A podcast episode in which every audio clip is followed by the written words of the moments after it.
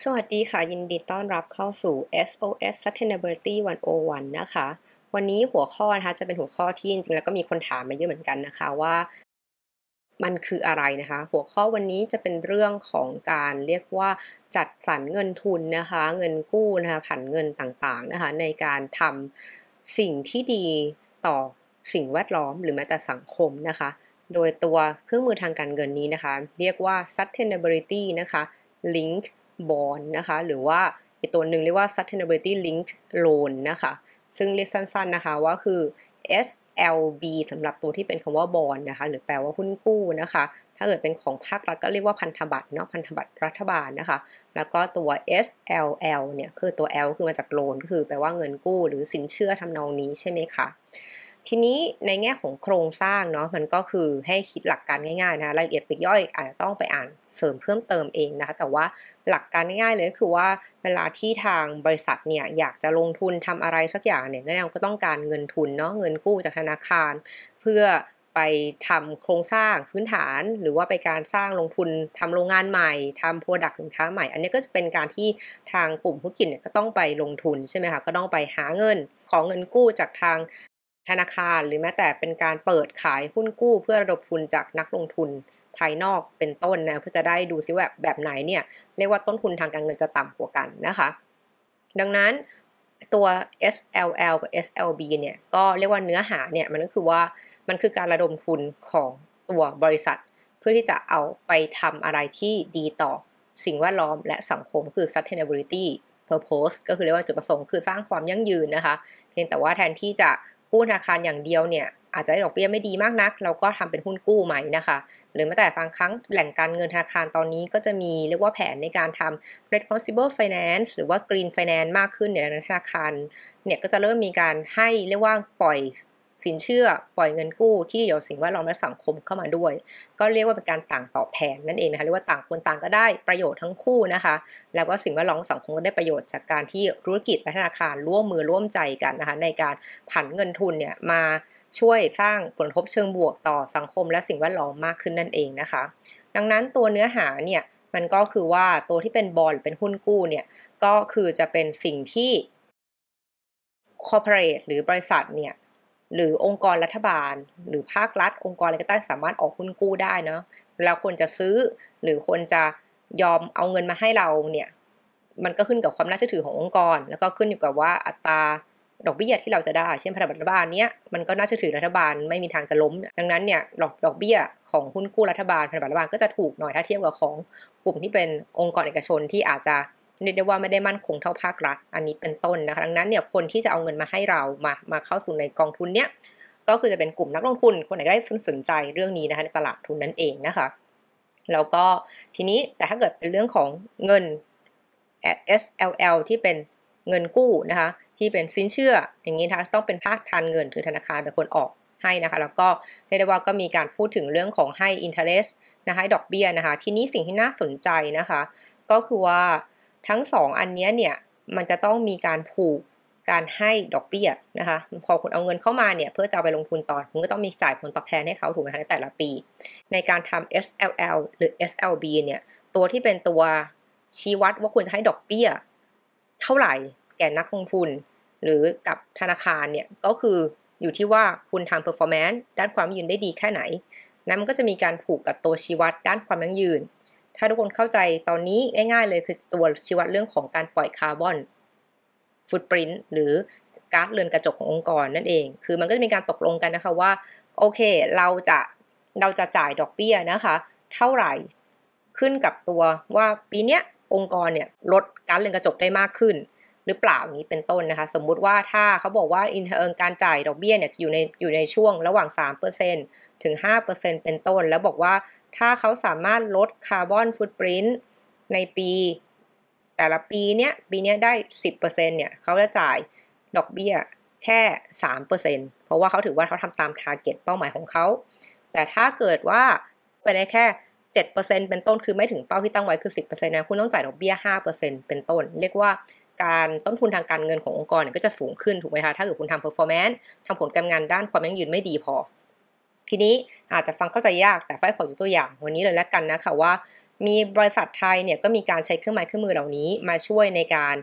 ทำเรื่องของการสร้างผลกระทบเชิงบวกต่อความยั่งยืนโดยองค์กรที่จะเล่าฟังวันนี้ก็คือเป็นคือไทยยูเนียนนะคะองค์กรก็คือว่าในปีสองพันยี่สิบเอ็ดนะคะก็คือไม่นานมานี้เองสักประมาณสองปีที่ผ่านมาเนี่ยเขาก็มีการใช้เรียกว่าการระดมเงินทุนการเงินนะคะขององค์กรที่เป็นสืบเนื่องกับ Sustainability Link การที่จะหาเงินของเขาการปล่อยดอกเบี้ยต่างๆต่างๆเนี่ยก็จะขึ้นอยู่กับผลการงานด้านความยั่งยืนขององค์กรนะคะโดยที่เกิดดูในหน้าเว็บไซต์นะคะจะเห็นได้ว่า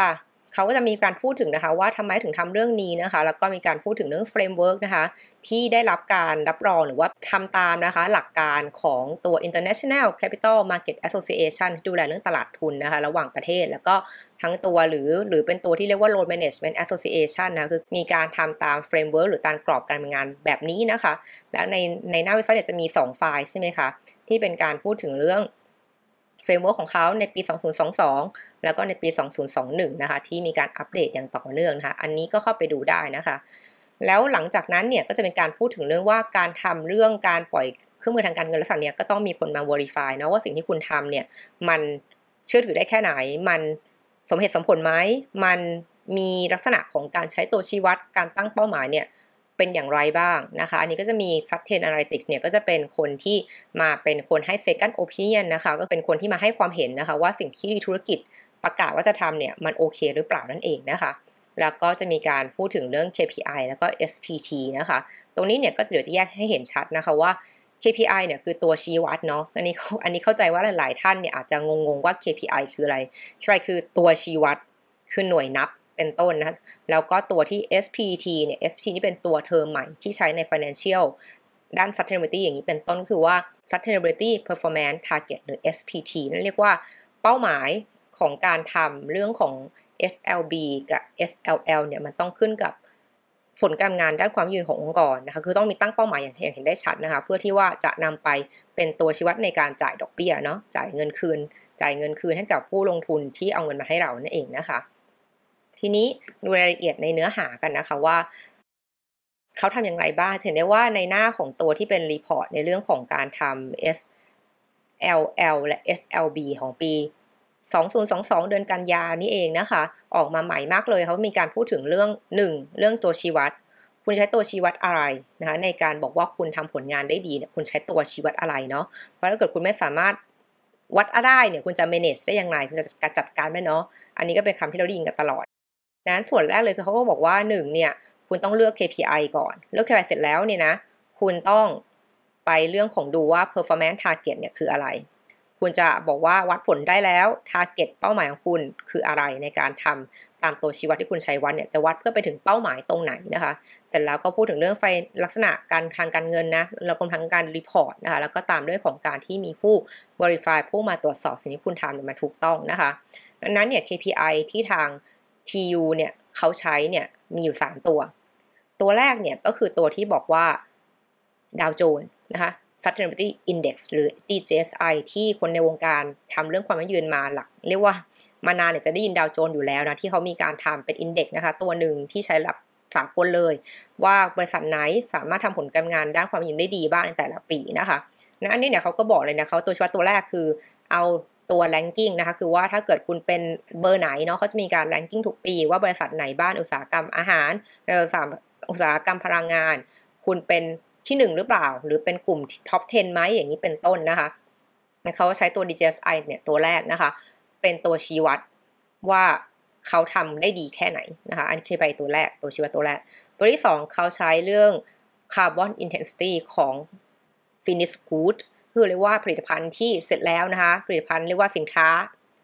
ตอนจบเนี่ยมีคาร์บอนต่อหน่วยเท่าไหร่เรียกว่าหนึ่งตันของสมมุติหนึ่งตันของปลาของปลาทูน่าที่เขาผลิตเนี่ยมีการปล่อยคาร์บอนกี่ตันเป็นต้นหรือกี่กิโลกรัมเป็นต้นนะนี่คือตัวชี้วัดที่สองนะคะก็คือตัวชี้วัดที่พูดถึงเรื่องของการที่วัดตัวคาร์บอนนะคะแล้วตัวที่สามนะคะก็มีการพูดถึงเรื่องอันนี้เป็นพูดถึงเรื่องของเรือเนาะเราฝ้ายเคยพูดถึงเรื่องของแรงงานท่านเรือประมงสมัยสองพันสิบสองนานมากแล้วใช่มั้ยที่ของประเทศไทยเรามีปัญหาซึ่งไทยยูเนียนเนี่ยก็พยายามแก้ปัญหาตรงนี้ด้วยการบอกว่าดังนั้นเรือประมงที่เป็นของไทยยูเนียนเนี่ยเขาจะใช้เปอร์เซ็นเทจนะร้อยละของเรือประมงของเขาเนี่ยที่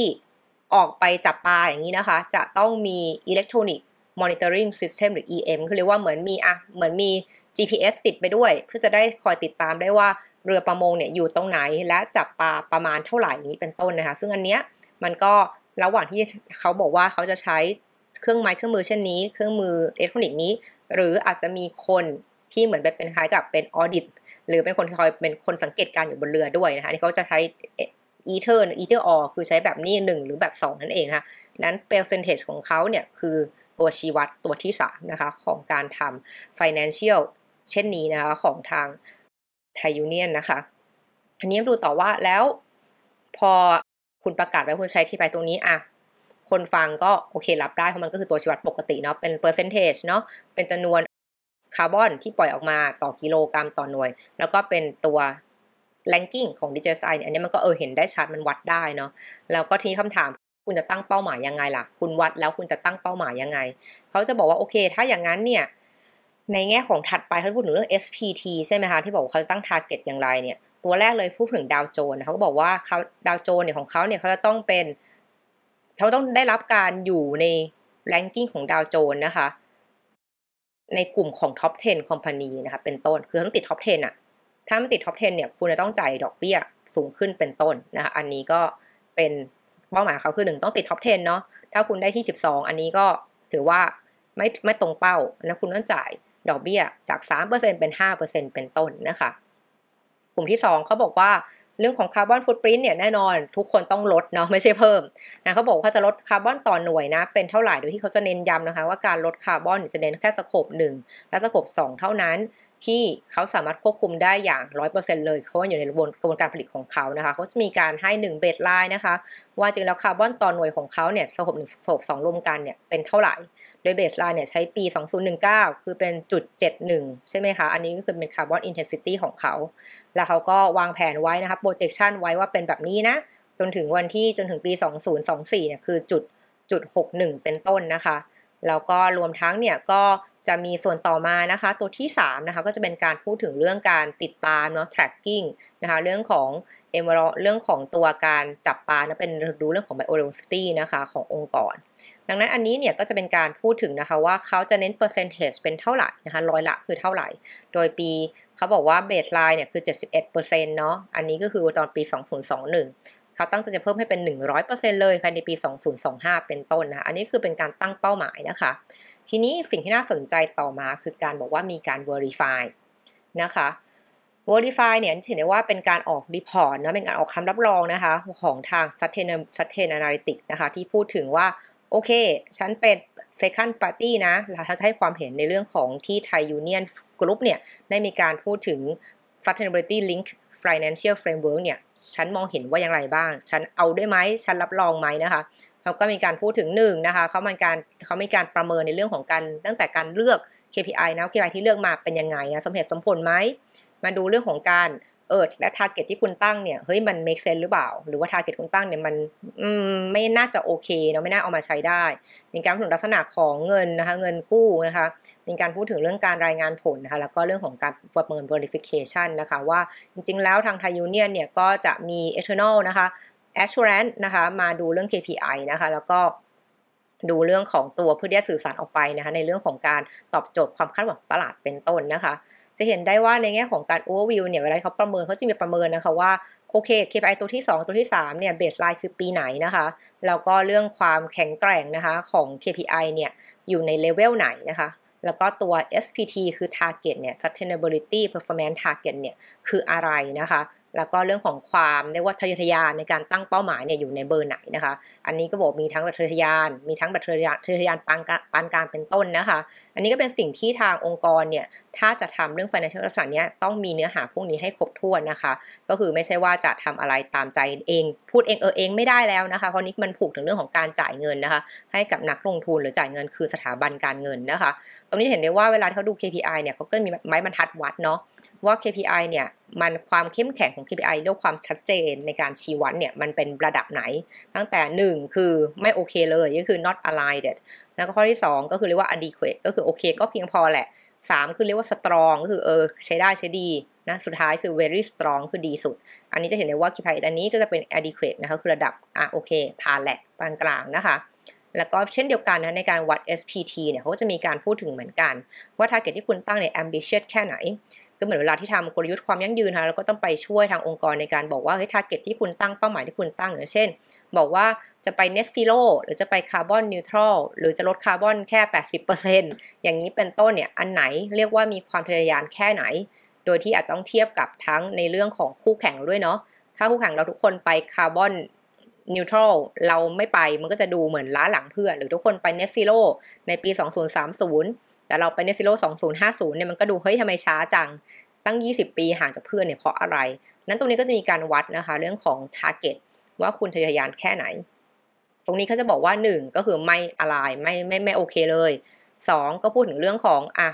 ได้นะทะเยอทะยานปานกลางโดยตัวที่ target ของการติดตั้ง อี เอ็ม ในเรือประมงของเขาเนี่ยถือว่าเป็นการความทะเยอทะยานปานกลางนะคะแต่ถ้าเกิดพอเป็นตัวเรื่องการลดคาร์บอนอินเทนซิตี้ของเขาเนี่ยถือว่าเป็น ambitious และถือว่ามีความทะเยอทะยานและจนสุดท้ายเนี่ยเลเวลสูงสุดคือ highly ambitious นะคะตรงนี้ก็เป็นจุดที่ทางรีพอร์ตเขาทำมานะคะ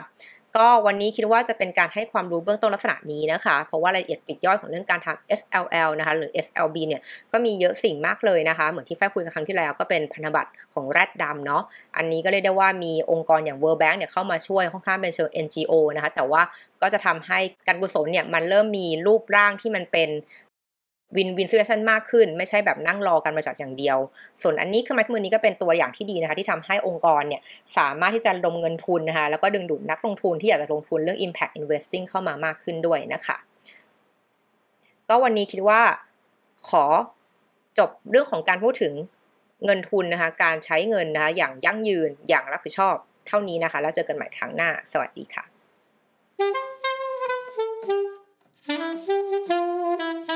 ะ